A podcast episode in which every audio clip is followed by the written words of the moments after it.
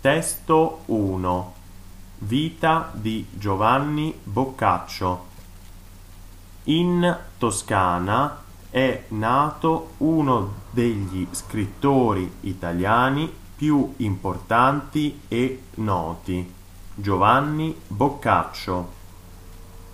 I genitori non erano sposati.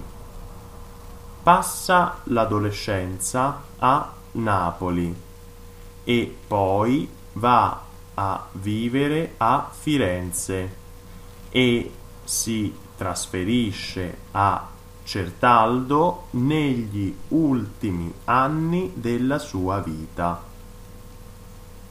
L'opera più importante di Boccaccio è il Decameron. I protagonisti sono sette ragazzi e sette ragazze che durante un'epidemia di peste si rifugiano per due settimane sulle colline di Firenze. Il libro contiene cento novelle